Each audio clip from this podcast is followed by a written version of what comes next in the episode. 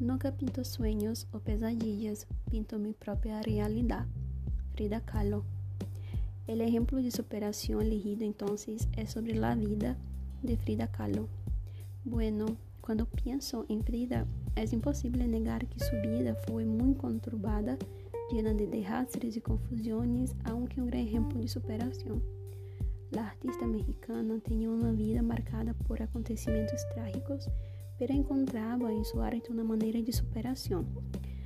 Suas dificuldades iniciaram em sua infância, apesar de que Ninha já enfrentava muitos obstáculos, pois, com seis anos, descobriu que tinha poliomielite, que é uma enfermidade muito grave que la levou com dificuldade em uma das pernas. Mais adelante, então, ela sofreu também um acidente ocasionado por um autobus que lhe causou muitas outras complicações de saúde. Pero por más que todos los acontecimientos, Frida encontró en, la, en el arte una manera de superar esas tragedias, que fue durante su rehabilitación quando seu padre adaptou um caballete para que ela pudesse pintar seus quadros aunque estuviera acostada en la cama del hospital. Anos depois, Frida entrou para o Partido Comunista, onde conheceu a Diego Rivera, com quem se casou um ano depois.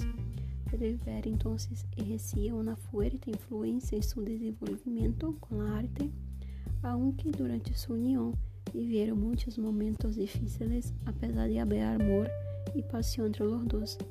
Apesar de seu dolor, Frida la usa na criação de seus quadros e eles retratava temas nacionais, recordando a memória cultural de seu povo mexicano e também aspectos de sua vida, como o dolor, o sofrimento e a superação.